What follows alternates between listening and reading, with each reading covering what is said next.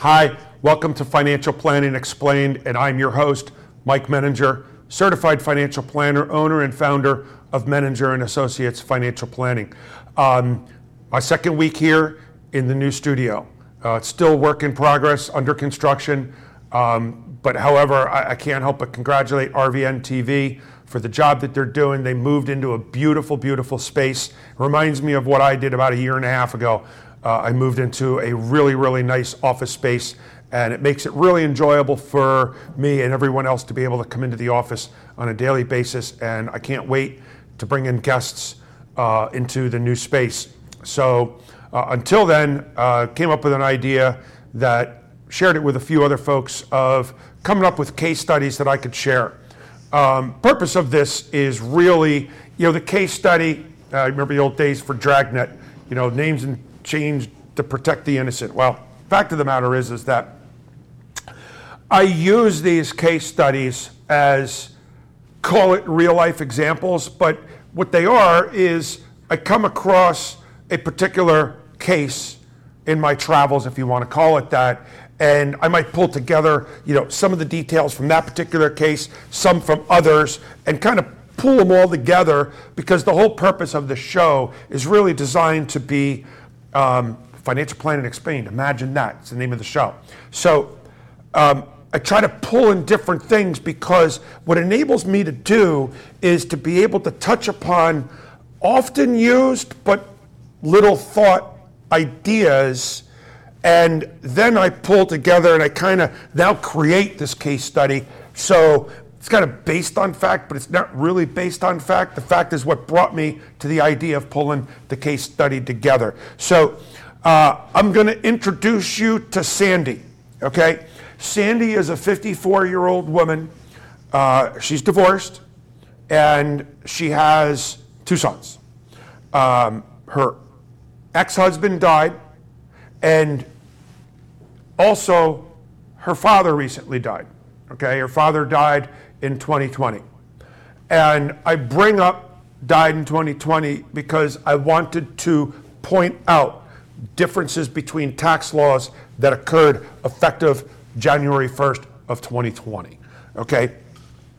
Also, she has no plans to remarry. All right, and that is an important component that we're going to talk about here later. So, I talk about, uh, and, and by the way, she also makes a pretty good living. She earns about $120,000 a year. I threw that in there because of the fact that it kind of makes additional twists to developing a really, really cool case study. Okay, I actually created this, and when I was creating it for the show, I actually pulled all of my staff from my uh, office and brought them in and said, hey, you know, we got to look at all this because it's a really cool thing that I just dreamt up. Anyway, so I reference died in 2020. Why? Because the Secure Act, which came out effective January 1st of 2020, made a handful of changes, but in, in, as it pertains to this particular case study, the biggest change that impacted the case study is if you are the beneficiary of an IRA, you taking that money out, the rules changed. Now, let me step up and back up and say non spouse beneficiary. Nothing changed with the spouse. So if your spouse dies, you could take their IRA or Roth IRA and take it and make it become yours, and all of the rules that apply to your IRA and Roth IRA continue to apply, specifically as it pertains to required minimum distributions. So you take a spouse's IRA and it becomes yours. Now your required minimum distributions occur once you turn age 72, which, by the way, occurred also that year. That was one of the changes. The changes, and, and it's remarkable how many people are still stuck on the old numbers. Um, the required minimum distribution rules switched. So instead of it being 70 and a half, it is now 72, which I love that because of the fact that I'm going to go off on of my little tangents. Who in the world came up with 70 and a half? Okay, who came up with 59 and a half for the time that you could take money out of an IRA without paying any uh, penalty. It's not as if we're converting from metric to English. Okay, I'm done with my rant. For 59 and a half, 70 and a half, who comes up with this? Why not 60 and 70? Anyway, went off of my tirade. Anyway, so age 72 is when you have to become or begin taking a required minimum distribution. However, if you are the non spouse beneficiary, which we created here, okay, is in the old rules, okay, in fact, when I say the old rules, the old, old rules, prior to, I think it was 1999, under the really old rules, you had to actually take the money out within five years. Then they changed it, I believe, in 1999, that they called it, there's a lot of different terms the inherited IRA, beneficiary IRA, specifically the stretch IRA, because what it did is if I inherited an IRA from someone other than my spouse, it used to be based on my life expectancy. Okay, and it had different required minimum distributions, RMD rules, than did for your own IRA, but it was based upon my lifetime. So if I inherit an IRA when I'm 50 and they assume my life expectancy is 40 years, I have to take 140th out, then 139th, 138th, 137th, so on and so forth. So if a person dies after 2019 or 2020 and above, then the rules are different. Okay, now, everybody who's in the old rules are grandfathered in. They're staying under the old rules. However, under the new rules, you have to take the money out within 10 years. All right, now, that means you can wait 10 years and take it all out on the back end. Okay? Or you could take it evenly, you could take it all out up front. It doesn't matter. All the money out has to be out by December 31st, 10 years after date of death. So if in this particular instance, if Sandy's father died on July 1st of 2020, all that money has to be out by December 31st of 2030. Okay? Now, let's talk about that. That's problematic, all right? So I'm going to go on to this little rant for a little bit. The rule changes of IRAs to the non-benefit or non-spouse beneficiaries, trust me, has taken on extraordinarily important estate planning techniques. So if you're a married couple and either or both of you have substantially large IRAs and you have a small amount of children, and I've got clients with over $2 million in IRAs with one child. And I'm like, holy smokes, do you realize what you're doing to that child when you pass away? They're going to be receiving all of that money in all likelihood. If you were to just take a look at what's the average time that somebody dies, their children are in their prime earning years. And if you take them while they're in their prime earning years and say, hey, children, not only do I love you, I'm going to stick you with this IRA and jam you with all this money that you have to take out. Take my word for it. If you have or your parents have sizable enough IRAs, then you really, really need to think about the planning of that and you know, we've developed a lot of plans. What we like to do is we like to do multi-generational planning. So if I have, uh, uh call it the grandparents, have sizable enough IRAs, and we got the children are making decent money, there's a lot of times that we actually name grandchildren as the beneficiaries to bypass the children in their prime earning years. Separate issue. I'm going off tangent, but it's important to understand. So, as it pertains to this particular case, she just received a $900,000 inherited IRA in 2020. Okay, that's a problem. Okay, so she's 54 years old. She has a $900,000 inherited IRA, and she already makes 120 grand. She's going to get creamed by all this income. Or if she waits until the end using rule of 72. Rule of 72 says if you take 72 divided by rate of return, a certain rate of return tells you how many years it's going to take to double. Let's assume a 7% rate of return. 72 divided by 7 is 10. Her money doubles in 10 years. Guess what? In 10 years, 900,000 is 1.8 million. Take 1.8 million out all at once, and boy, I do not want to be hanging around her household on April 15th when it's time to have this discussion with the IRS. So the whole idea here is what do we do about this inherited IRA? Okay? How do we maximize tax efficiency now? How do we maximize tax efficiency all throughout that entire 10 year period? If you were to take out $900,000 periodically using a reasonable rate of return, we're talking about adding about $130,000 of income every year.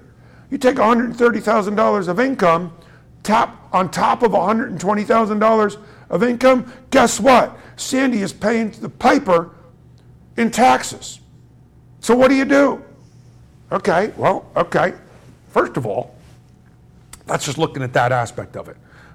I always like to say, all right, here are the, the rules on the table, but let's talk about what are your goals and objectives. Sandy, what are your goals and objectives? Well, you know, I'd like to retire, eh, somewhere around age 62, maybe once I begin collecting Social Security or 65. And I can't tell you the most common time. Well, I can't retire until I'm 67 because that's what Social Security says. And I'm like, forget Social Security.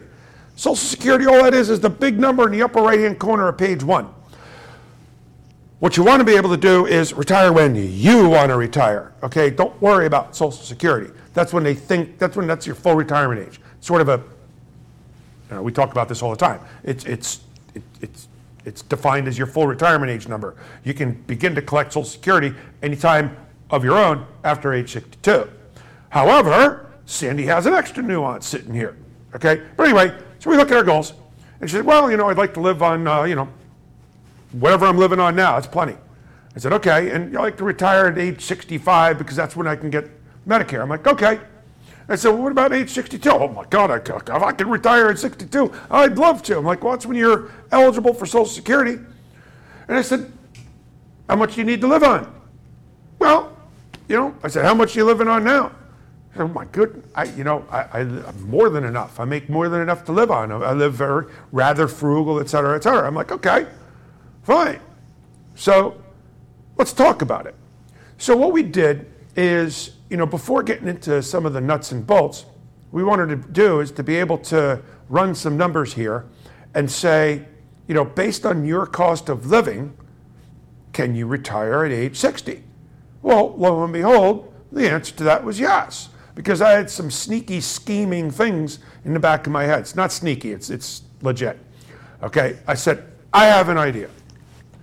Tell me what you think it is you know, if you're thinking of retiring at age 65, you'd love me if you retired at age 62.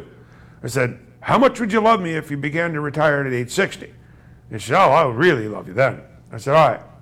So we ran the models and everything else, and it demonstrated that you should. But how do we make it so that the federal government isn't one of our primary beneficiaries? Because holy smokes, we've got $120,000 of income We've got that $900,000 uh, inherited IRA.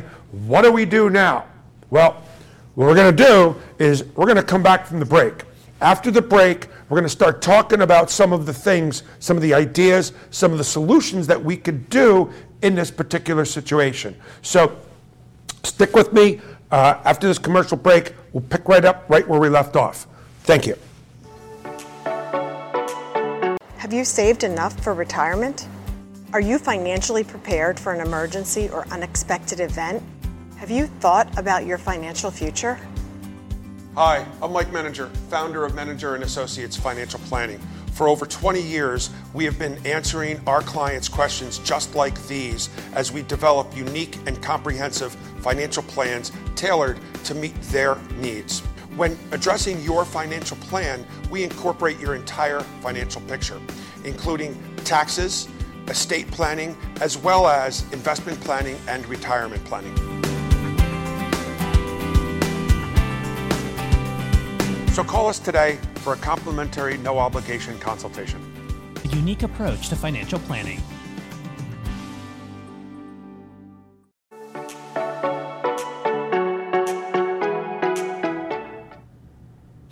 Welcome back to Financial Planning Explained. My name is Mike Menninger. I'm your host.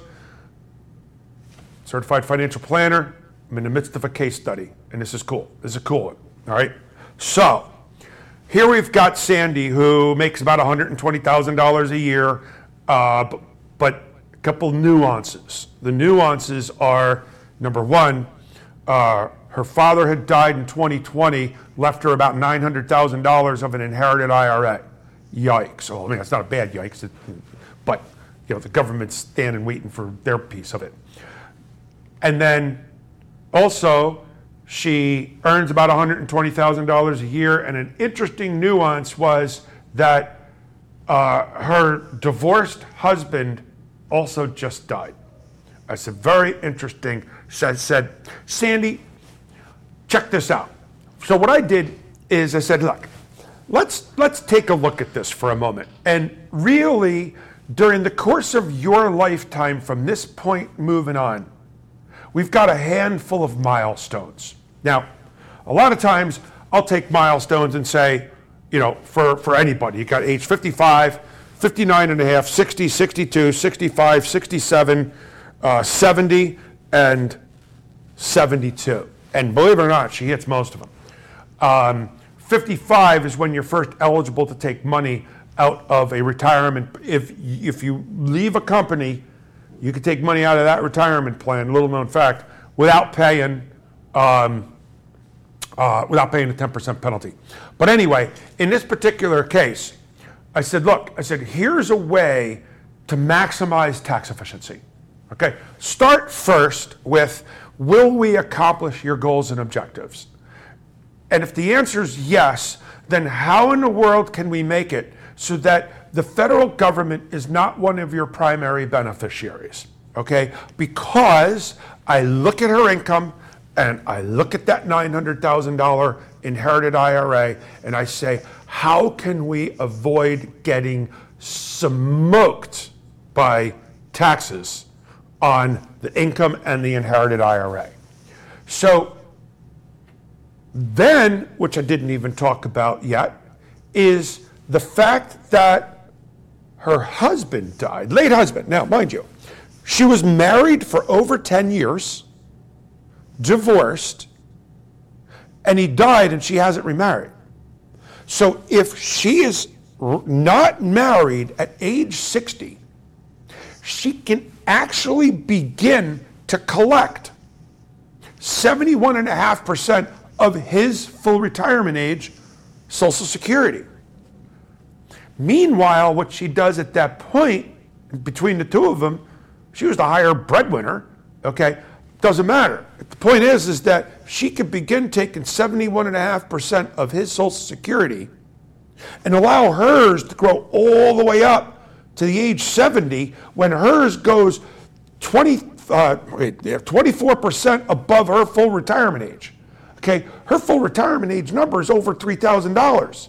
So she's going to have about, uh, what, $3,700 is going to be her, 3000 her her age 70 number. Meanwhile, she's picking up all of that money between age 60 and 70 is effectively for free because no matter when you take your own, it's considered actuarially the same. Free money. Free money from the government's even better. Okay? But how do we prevent donating? All right, so I said, look, we got a bunch of milestones here. Between the ages of 54 and 60, here's what we can do. Okay? You continue earning your $120,000 a year, but I want you to max out your 401k. It's just, well, what do I do then to live? And I said, don't worry about it. So it turns out that she doesn't need it, but if she did, that's fine. So what we're going to do is we're focusing on taxes. Okay? The amount of income that she can earn before jumping into the high tax bracket. Okay? You figure there's, I like to simplify it. You got low tax bracket, medium tax bracket, high tax bracket. We're trying to avoid the high tax bracket because even the medium tax brackets are lower than historical tax brackets. So what we do is we contribute the maximum amount to her 401k. So if she's making 120 grand and we contribute 27,000 to her 401k, then basically her W2 income is 93 grand. So if that's the case and she can make up to 180, this gives us the ability to pull like 90 grand out of the inherited IRA and pay in the lower income tax bracket. And it's meanwhile she's pumping the daylights out of her 401k. It's just, but what do I do with the money? I'm like, well, don't worry about it. What we do is we use the inherited IRA, we'll withhold the appropriate amount of taxes to make sure that the government's satisfied, and we put the rest of it into your individual. We create, we haven't one already, we create and we add to your individual investment account. As if you really want to get creative, which I confirmed with a CPA, is if you wanted to take $90,000, and let's say that's the number, okay, and, and the amount of taxes that you needed to take out was 20 grand, what you could do is you could take $70,000 up front in the beginning of the year and then take the $20,000, withhold it, and send it directly to the IRS. And apparently that's legit. So then instead of it growing inside the inherited IRA, which is growing in a tax deferred, which is also not the best because if you have it in a non qualified account, that gives you the ability to roll up in uh, capital gains or even munis, which are tax free uh, tax free municipal bonds. So you got a lot more investment flexibility without kicking the can down the road and having to pay ordinary income. But anyway, so what you do is you pull that money out, which means that we're avoiding the giant time bomb. So now, for the next several years, continue working, bang the daylights out of the 401k, and then subsequently taking the appropriate amount out of the inherited IRA. Now, let's be practical. From an execution perspective, we don't take the entire amount out at the beginning of the year. Because the funny thing that happens is that with almost everybody during the course of the year, they get bonuses, they get you know raises, they get whatever. So what we do is we try to reasonably project it. And then still at the end of the year, which you know with our firm we're really busy in Q4 because it's year-end tax planning. This is a perfect example of year-end tax planning. We take a look and say how much income can we pull from your inherited IRA to stay below that threshold that would otherwise put you in a higher income tax bracket. So, what are we doing? We're doing this every year from age 54 until she turns 60. Okay? At which point, what we're trying to really do is bleed that money out of that inherited IRA so that she doesn't get smoked in the 10th year. Okay? So we're bleeding it out, bleeding it out, bleeding it out. And mind you, I'm taking 10% out say God forbid, but you know, in the last couple years, we've had extraordinary growth in the markets. That may not even be enough to keep up with the rate of growth. Certainly not projected in the future, but you know, we're trying to bleed this thing out, okay, because we know it has to come out within 10 years. So then what happens at age 60? Well, now we're in a different situation. What we do is that we now can begin to collect Social Security where she stops working. And once she stops working, we still try to stay below that threshold, okay, of the higher income tax bracket. But the problem is, is between now and then, that the tax brackets are supposed to change at the end of 2025. We're currently in the lowest income tax bracket system that we've been in in over 100 years. So we want to maximize and, and capitalize on that low income tax bracket system. So we see her and pull that out, and then once she stops working at age 60, her only income at that point is going to be her Social Security, okay, which she's getting from her late ex husband. So, and that's going to be to the tune of almost $2,000 a month.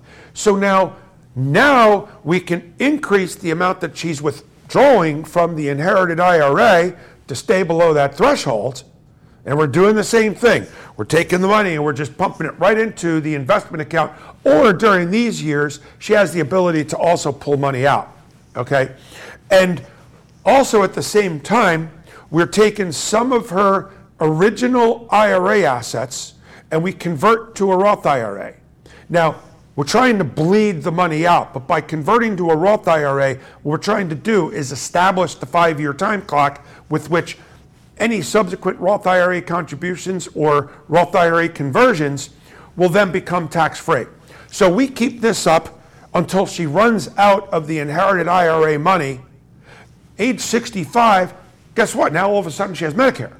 Okay, now her Medicare kicks in, so her cost of living comes down by close to $1,000 a month where she was otherwise paying medical insurance. Now, age 67 for most would be full retirement age, but in her particular instance, is what that means is that if she wanted to, she could actually go back to work. Okay, because as you, you know, same word goes when you're collecting the um, from your from your spousal benefit or survivor benefit, you're st- still restricted on how much you can make. At age 67, if she chose to go back to work, she could and she can make as much as she wants.